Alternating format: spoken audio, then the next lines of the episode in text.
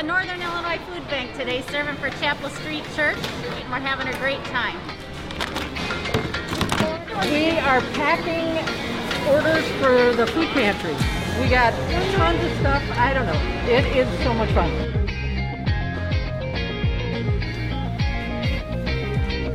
So I've been serving at Buddy Break for a decent amount of time, and it's always just like the best part of my weekend. Every Saturday when it happens, you know, 10 to 1, you see all those smiling faces, all the kids running around, and it, it just means so much to me, let alone the kids and the families. And it's a great way to serve, but also like I love this environment, so it's really important for me to be here with the kids.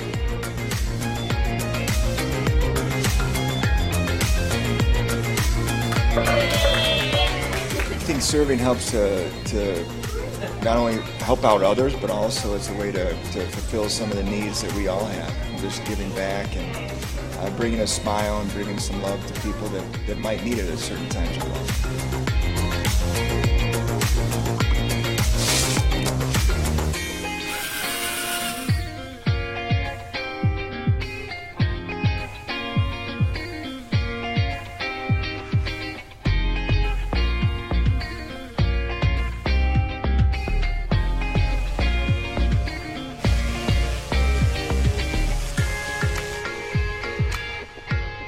Serving the community as a church because we, as believers, are called to love the people around us. And one of the ways that we can do that is to serve the people around us and like do things that we're doing here today, where it's like, hey, we're staying picnic tables, or like, hey, we're cleaning up your art room, stuff like that.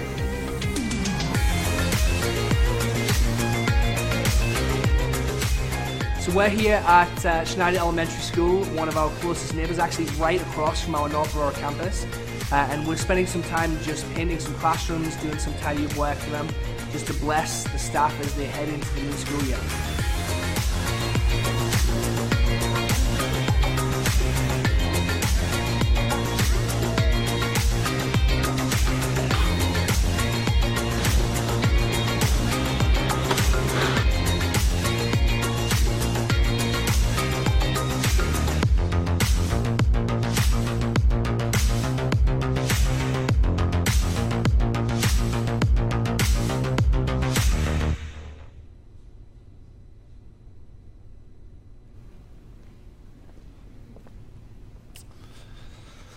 Well, it's been a, a, great month of serving all across all four of our campuses, all kinds of different things going on. I know many of you are involved in that, and so I just want to say thank you uh, for continuing to help us as a community of faith be the kind of people that really embody what it means to love our neighbors well. You know, we don't always get it right, uh, but it's so great to know that God's at work in us and through us, uh, and that our neighbors can be blessed. So thank you so much for, for serving in the ways that you did.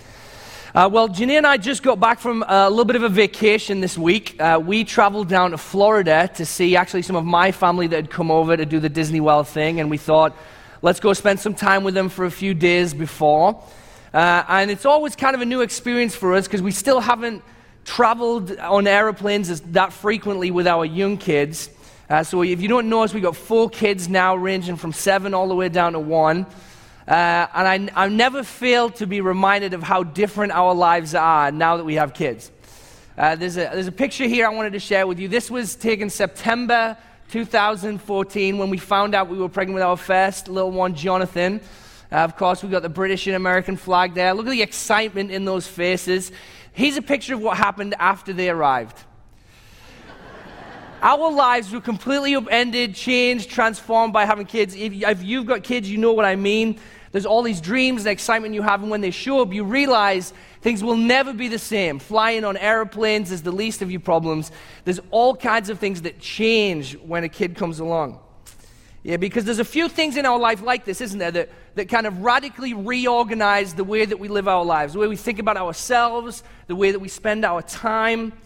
And for us, when we had a baby, it changed our expectations. It challenged us in areas where we realized we weren't as wise and clever as we thought we were. It made us think about our own weaknesses. It challenged us. It tested us, not only just as people and as parents, but as people of faith, what we thought about God and how we trusted Him. But nothing in our lives will challenge us and reorganize us the way that faith does. You know, this whole series that we're looking in Hebrews 11, it's about the way in which faith transforms the lives of those who pursue God. True faith will reorganize your priorities and redefine your treasures.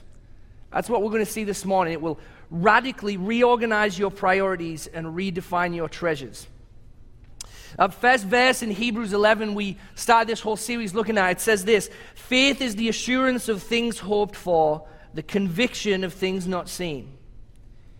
And if in Christ we have assurance of things that we hope for, if in Christ we have the conviction of the things that we don't see, then that's going to change everything about us. It's going to change the way that we look at other people. It's going to change the way that we look at ourselves. Radically reorganize our priorities and redefine our treasures. Now, today we're coming to what is undoubtedly one of the most important and significant figures in all of Scripture Moses. And as we keep reading through this hall of faith in Hebrews 11, we come to this man who probably a lot of us, no matter what our involvement in church and learning about the Bible has been, we've heard this name, or we've at least seen a movie by Charlton Heston with uh, Moses in it. And it's fitting that Moses plays such an important role because if you remember this letter that we read, Hebrews, it's, le- it's written to a group of believers who are struggling with their faith. It's in the New Testament. It's after Jesus has died and resurrected and gone, ascended into heaven. And people are kind of starting to doubt is this worth it? They're being persecuted, they're struggling, and they're asking themselves, is this worth it? Should we go back to what we had before? Now, what was it that they had before? Well, a lot of the believers at that time were Jewish converts, which means what they had before was the law of Moses. This written code of religion that Moses had encoded for them, that had written down for them, passed on by God. And so their whole lives were built around this figure, Moses, who represented to them everything that faith should be. And so, what is the author of Hebrews does? He, he takes Moses and he says, This figure, this, this one that you admire, and this one whose faith you chase after, he knew something, he pursued something in Christ. And we're going to talk a little bit more about that today. But to, to really understand this, we need to play a little bit of a catch up from where we left off last week talking about Joseph, because the life of God's people have, has changed dramatically over the course of the 400 years between Joseph and Moses. Here's how things pick up at the beginning of the book of Exodus. In Exodus 1 8 through 10, we're told that a new king arose in Egypt who did not know Joseph. And he said to his people, Behold, the people of Israel are too many and too mighty for us. Come, let us deal shrewdly with them, lest they multiply, and if war breaks out, they join our enemies and fight against us and escape from the land. So, what happened is that Joseph's brothers, his family, settles in Egypt. And they multiply and they grow as a people in incredible numbers. And the pharaohs that come after uh, Joseph, they notice this. And it makes them nervous. Because they start to think, well, this group of people, this tribe of people, it's so large. What, what happens if they turn against us? What happens if they decide to overthrow us? And so they become enslaved and oppressed and mistreated by the pharaohs. And this is actually something that God had warned Abraham about hundreds of years before.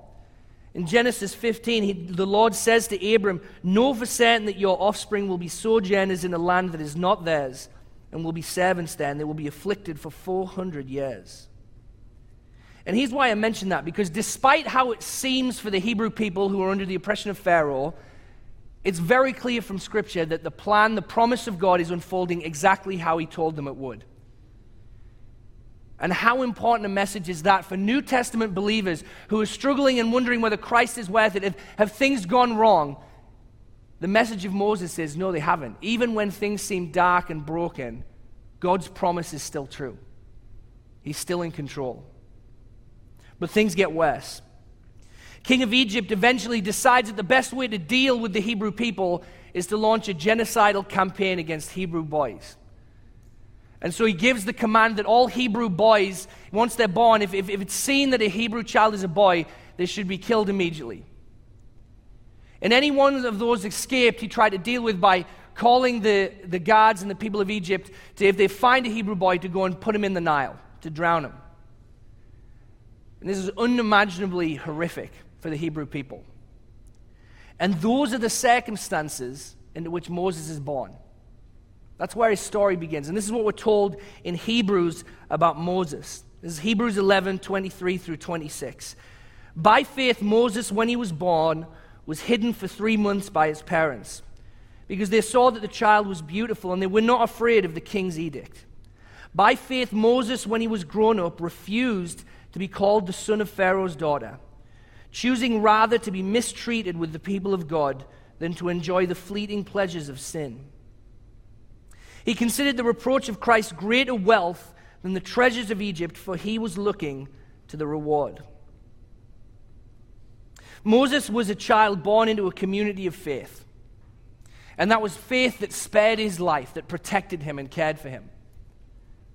And faith would go on to become the motivating force that would change him into the man that the Bible holds in such high regard. And so today I want to take a quick look at three effects of faith in the early part of Moses' life the courage of faith, the choice of faith, and the confidence of faith.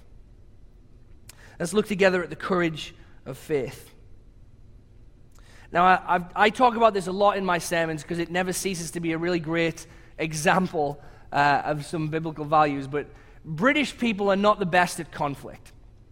And if you've heard me talk about British people, I've undoubtedly mentioned this before. British people are terrible at conflict. And what I mean by that is that generally, as a culture, as a group of people, British people are not good about saying what they really think and feel. And I'll give you an example of this. If you were in England today and you were in a line at a grocery store, and you dropped your credit card on the ground, a British person wouldn't plainly say, Hey, I think you dropped your credit card on the ground. They would say, Excuse me, I think you might have dropped your credit card on the ground. Well, what a bizarre thing to say. You absolutely have dropped it. But British people, they can't bring themselves to actually say what they really think, what's really in front of them. They're overly polite. We've all heard this. It's the stereotype of British people. The story we read about today is about a group of people who absolutely were not afraid to live out what happened in their head. They were committed to it. They weren't people who were afraid, they weren't people who held back. They were a people whose faith motivated them to act. It's the reason that Moses is alive because at the start of his story, Hebrews 11:23 reminds us, by faith Moses when he was born was hidden for 3 months by his parents because they saw the child was beautiful and they were not afraid of the king's edict. And this is how Exodus puts it. In Exodus chapter 2, we're told that a man from the house of Levi went and took as his wife a Levite woman. The woman conceived and bore a son, and when she saw that he was a fine child, she hid him for three months. And when she could hide him no longer, she took for him a basket made of bulrushes and daubed it with bitumen and pitch. She put the child in it and placed it among the reeds by the riverbank. See, faith gave Moses' mother the courage to act in frightening circumstances. Faith gave her the courage to trust God with what was most precious to her. Moses' parents' faith leads them to protect him at great risk to themselves. This is in the midst of a genocide. Pharaoh has decreed any Hebrew boy is to be put to death. And here is a family hiding their newborn baby. Now, can you imagine what it was like to try and hide a newborn baby for three months? The crying, the different things that would have to be going on in that house. I know when I had babies, it was a busy household. I think everyone in the neighborhood knew there was a baby in our house. So, how difficult would it have been for Moses' parents to hide him? Knowing that if they were discovered, they would lose their lives and probably their family would too for defying Pharaoh. Now, we're told something really interesting. We're told that they look at him and they see that he's a fine child. It's kind of an odd phrase, is it? Are we simply being told here that Moses' parents saw him, they thought he was a cute kid, so they decided, let's not let this go south? Actually, it's, it's a little bit more meaningful than that. This word that is used for fine child when they describe the child as, as fine, it's actually a Hebrew word, tov. And tov is the same word that God uses in Genesis 1 when he said that creation was good. So when Moses' parents look at the child, they're not just saying he's a beautiful kid, he's a cute kid. They're saying this is good. This, there's intrinsic value and worth in this child's life. He is not expendable, he's not inconvenient. His life is meaningful to God, it's good. And despite the extreme stress that is about to come on their family because of this child's birth, they choose to love him and protect him. This is, by the way, why we as a church endeavor to support efforts to care for the unborn. Because to us, children's life are tov, they are good, they are beautiful, they are of intrinsic worth and value. They matter to God. It's also why we support ministries that care for kids in need, like Safe Families.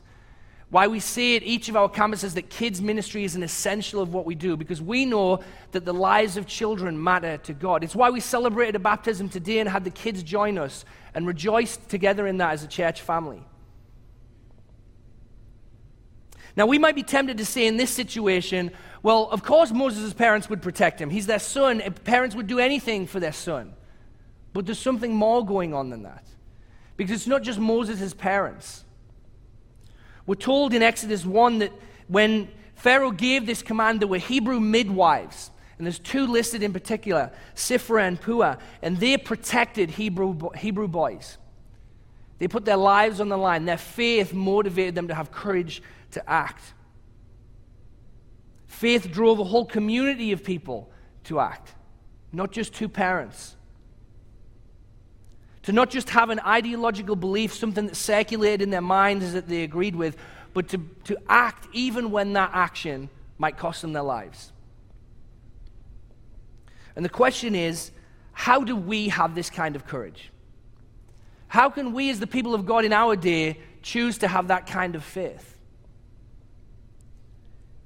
It's simpler than you might think. We were talking about this passage this week in our preaching team. All of our pastors sat down, we were talking about this. And Pastor Jeff kind of reminded us of a story that he'd had once uh, from someone who'd served in the military. And this service member was telling him that when you are in moments of great danger and, and fear, you don't rise to the courage required for the occasion. You default to the level of your training. The courage that you show is what you've been trained to have. Here's how Charles Spurgeon, one of my favorite preachers, puts it. He says, In order to be a brave man, you need not leave the ranks or run up to the cannon's mouth out of mere bravado. Soldier of Christ, just keep your place. Do the work appointed by the great Lord, trusting in Him and believing in His power to help you. So shall you make your life sublime, however commonplace it may appear to carnal eyes. The point is that great courage isn't born out of dramatic moments, it's born out of simple faithfulness. Have the courage to do great things for the Lord in the small moments of your life. Don't wait for the big ones. Have the courage to reach out to a neighbor and ask them to dinner to share the love of Christ with them and to serve them. Have the courage to give your time to serving young kids, serving at neighborhood serve events. Have the courage to live your life openly amongst the people of God and be, and be honest about your struggles and your ugly moments and your sin as well as the good things. Second thing that Moses' parents had the courage to do was to trust God. When it was apparent that they couldn't hide Moses anymore, Moses' mother takes him to the Nile. She creates a basket and she puts Moses in it and sends him down the river. Now, I don't know about you, but as a parent, this makes me a little nervous. I don't think I could do that with my three month old baby. Put him in a, a, river full of crocodiles and strong currents and all kinds of different things. That's supernatural trust. That's the courage of faith that says, God's hands are better than mine. Moses' parents knew that if their son was going to live, it wasn't going to be them who saved him, it was God.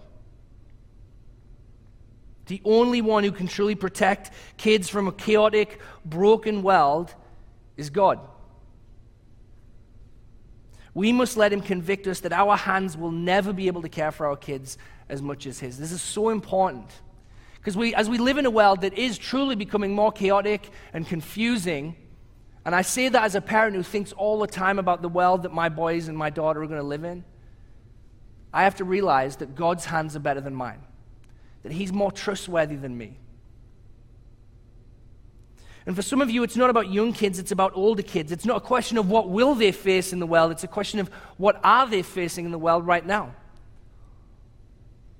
Some of you know that you have kids that have walked away from their faith and the burden that puts on you, the fear that you feel about that. But my encouragement to you is to trust them to God.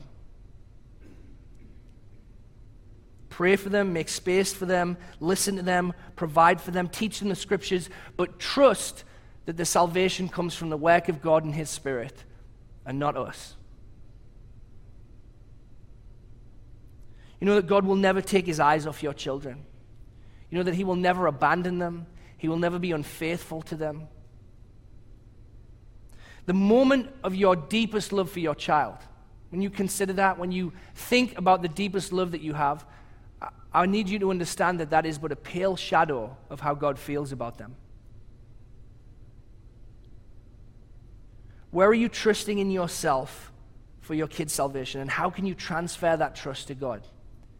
Where is it your work and your wisdom and your efforts? And where does it need to be God's? Second thing we see in Moses' early life is the choice of faith. Choice of faith. Now, I, uh, I'm the kind of guy that likes the luxury add ons on trips. When we were flying to Florida this last week, Janae was talking with me, and I was, I was thinking, can we get one of those rows with the extra leg room? You know, it's like an extra $300 to be able to do that. And I'm the guy that when you get to the check in kiosk at the airport and it's giving you all the add ons that you could get, I'm having to debate with Janae can we get this? Can we maybe spend a few extra hundred dollars on getting this? I'm always chasing those luxury add ons. The thing about Moses that is really interesting is that he was a figure that was born in a, or, or sent to a palace, had a place of privilege and power, and he chooses not to get the luxury add ons, but to give them up. There was no one in all of Egypt that had the kind of power and privilege, certainly not a Hebrew, that Moses had, and yet he chooses to give that up. Hebrews 11, 24 through 25 tells us by faith, Moses, when he was grown, refused to be called the son of Pharaoh's daughter, choosing rather to be mistreated with the people of God than to enjoy the fleeting pleasures of sin. How did that choice happen? Where did that come from? We know that from Acts 7 that when Moses made this choice, he was around 40 years old. That's a long time to be in Pharaoh's household. He was nursed by his biological mother by the grace of God. When he went down that river, his mother was brought in to nurse him. So he was probably in his mother's household a couple of years, but then back to the Pharaoh's daughter. And 40 years later, something happens. He decides to visit his people, but things don't go well. This is what happens. Act 7 tells us when he was 40 years old, it came into his heart to visit his brothers, the children of Israel. And seeing one of them being wronged, he defended the oppressed man and avenged him by striking down the Egyptian. Now, lay aside for me, just for a moment, how terribly wrong this all goes. What this moment tells me is that Moses has made a personal decision. Something has happened. Because for 40 years, he didn't care about his people, he didn't visit them, it seems. And that all of a sudden, his people's concerns are now his concerns. Faith is starting to take a hold of him. He's made a choice to move towards the people of God and the mission of God. Here's why this is important because faith will always move us towards the people of God and the mission of God. True faith will lead us to make that choice. Now, we'll struggle with that. We'll have sin on the way that will need to be worked out. We'll need God's grace. But that's the story all the time. Abraham needed God's grace and mercy and forgiveness because he chose to try and force the promise of God by sleeping with his servant Hagar. Jacob needed the redemption and forgiveness of God because he cheated his brother and damaged relationships in his family. Joseph needed redemption and grace because in the early part of his life, he didn't act or speak with humility. But all of these people made a choice in their life to move towards God and his people. Is that the choice that we're making? Despite our brokenness and sin and the complicated circumstances of our life, have we made the choice to move towards God and His people? To turn away from what we've known, from what's comfortable? Secondly, Moses makes the choice to take on a new identity. The way that Hebrews 11 puts it is that he refused to be called the son of Pharaoh's daughter. Now, that's interesting because this is everything about Moses' life. For 40 years, he was defined by being the son of Pharaoh's daughter. all of the privilege in his life came from that. That's who he was. And when we read in Acts, Stephen, when he's preaching, he tells us about Moses something really interesting. It says in Acts 7:25, he supposed that his brothers would understand that God was giving them salvation by his hand, but they did not understand. You catch what's happening there. When Moses struck down that Egyptian, when he went to care for his people, it seems that there was something in Moses that says, It's my power and my privilege. That's what's going to enable me to rescue my people. But it wasn't. Moses thought salvation would come by his hand as the son of Pharaoh's daughter, but he had to learn that that title, that identity had to be given up. After Moses flees, he travels to Midian, spends another 40 years in Midian. And I love this week, Pastor Brian said it took 40 years in Midian to get 40 years in Egypt out of him. He had to let go of that title. When God challenges him eventually to go back to his people to suffer with them, he asks them to lead not from that place of power and privilege as a son of Pharaoh's daughter, but to lead them as one of them, to be mistreated with them, to stand by them. And Moses embraced that. I wonder do we, as the people of God today, embrace lowliness the way that Moses did? Or do we still fight for our titles and positions of power and privilege? How many of us might have argued with Moses and say, You need to stay in the palace? It's your influence as a son of Pharaoh's daughter that we need as the people of God. We need you to be there in the halls of power, fighting for us there. And here God is saying, No, that's useless to me. I need you to leave that. You know that sometimes we can do more for the kingdom of God by being present with our neighbors and walking with them in their struggles than we can through politics, position of power, wealth.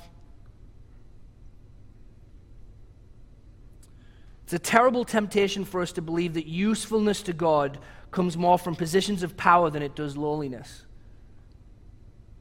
We've got to resist that. We need to make this last choice that Moses makes the choice to pay a cost. You know, Dietrich Bonhoeffer, a famous Christian writer who lived in World War II in Germany, talks about cheap grace and costly grace. He talks about this idea of following Jesus and discipleship as something that costs. That sometimes we like this cheap grace where we can preach forgiveness without requiring repentance or baptism or church discipline or communion or confession. We don't want any of the things that cost us our comfort and security.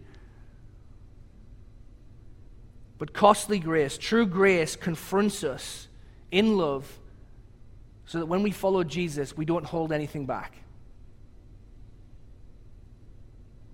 We give him everything. True grace is costly because it compels a man to submit to the yoke of Christ and follow him. That's what Bonhoeffer said. Moses had to leave behind the fleeting pleasures of the palace and be willing to be mistreated with God's people.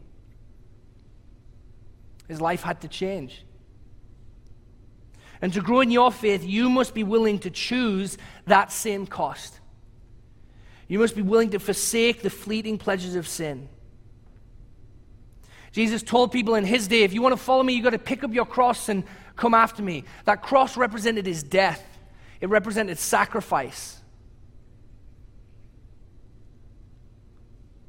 We must be willing to let God interfere with our life and strip away the things that are not good for us, that we might not want to let go of. C.S. Lewis called God the transcendental interferer because to follow him means he's going to come into your life and radically reorganize it. And part of choosing faith is choosing to trust that that is better for us. That that is God's kindness and grace in reorganizing the things that we prioritize. That is a cost that is worth paying to surrender our right to use our time how we please, our resources how we please, even our bodies how we please. Paul puts it this way in Philippians 3, he says, Whatever gain I had, I counted as loss for the sake of Christ. Indeed, I count everything as loss because of the surpassing worth of knowing Christ Jesus my Lord For his sake I have suffered the loss of all things and count them as rubbish, in order that I may gain Christ and be found in him, not having a righteousness of my own that comes from the law, but that which comes through faith in Christ, the righteousness from God that depends on faith. What Paul describes as the confidence of faith. The confidence of faith. All of us need to ask why would Moses make these choices? Why would he refuse what he refused? Why would the people of Israel have this courage to choose to defy a Pharaoh? How can you and I likewise find the faith necessary to let God do that kind of work in us? Hebrews 11:26 tells us tells us that Moses considered the reproach of Christ greater wealth than the treasures of Egypt, for he was looking to the reward. Now I want to pause for a minute because there's something odd that happens in that sentence. It says that he considers the reproach of Christ. Now, how could Moses possibly have known anything about Christ? We are living thousands of years before Christ is born. Why would Moses consider the reproach of Christ at all? I think we get a glimpse of it when we read John 8, where Jesus is debating with some people, some of the Pharisees, and he says to them, Your father Abraham rejoiced that he would see my day. He saw it and was glad. So the Jews said to him, You're not 50 years old, and have you seen Abraham? And Jesus says to them, Truly, truly, I say to you, before Abraham was, I am. And Jesus makes a really shocking point here because he is suggesting that the men of faith that had come before him, all of the work of God throughout history had been leading to him. And that in some mysterious sense, Moses, Abraham, Joseph, Jacob, all of them looked forward and had a sense that God's promise was worth more than what they had. They understood that something was coming, perhaps even that someone was coming who would be for them everything that they needed. And that that was worth leaving everything else behind.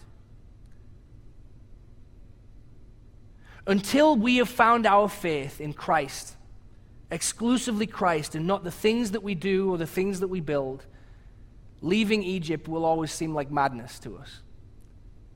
Why would we pay that price? Why would we make that choice? Why would we give up the fleeting pleasures of sin and the wealth and the treasures of the palace? But if, by faith, we would see God as He is, would see the beauty of His character, the worth of His goodness, the comfort of His grace, the treasure of being present with Him and walking with Him and being known by Him,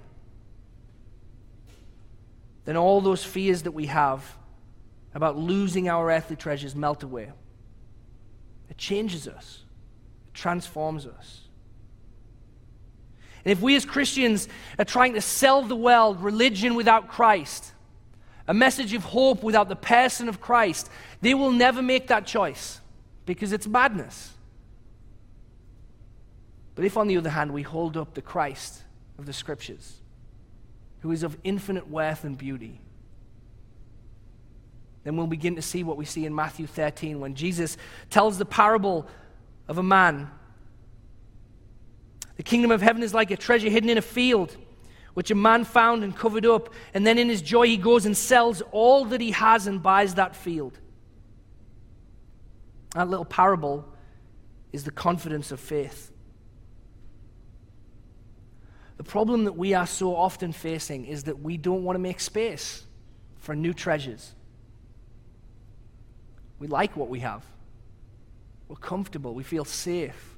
There's a security that comes from what we have.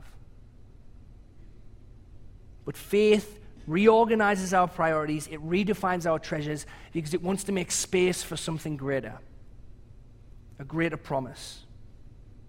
It considers the approach of Christ, his view, his wisdom, his care, his counsel as more valuable than all the treasures in all the world. God told Abraham, I am your reward.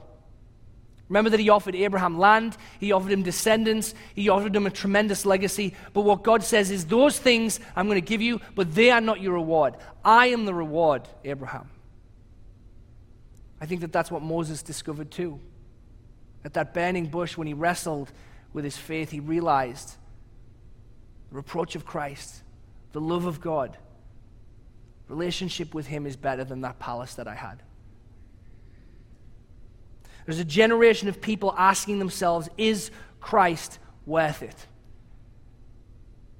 And what we need to represent, what we need to point them towards, is the assurance that yes, He is. We must be prepared to answer with confidence Jesus is worth everything. Not because he makes things easier, not because he's uncomplicated, not because he'll always reward you with treasure and power and influence, because he in himself is more beautiful and worthy than anything else. Let me assure you today Christ is worth it. If you come to him, you'll find yourself walking a path that will require courage, but he'll supply it. If you come to Him, you will find yourself having to make the hard choices, but He'll be present with you and He will give you grace. If you come to Christ, He will radically reorganize your priorities and He will redefine your treasures.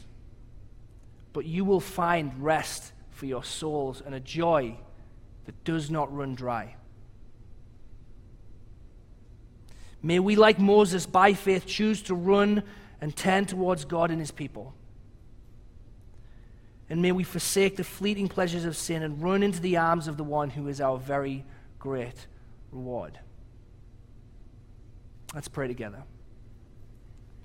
Father, we thank you for the very great reward of your Son who loves us and who gave himself for us. Father, we read the stories of men like Moses and wonder how can we have that faith, that courage? Lord, help us to see Christ. That the same things that arose in Moses' heart would arise in ours. That we would refuse the titles of power and privilege. That we would make ourselves low. That we would choose to be with your people.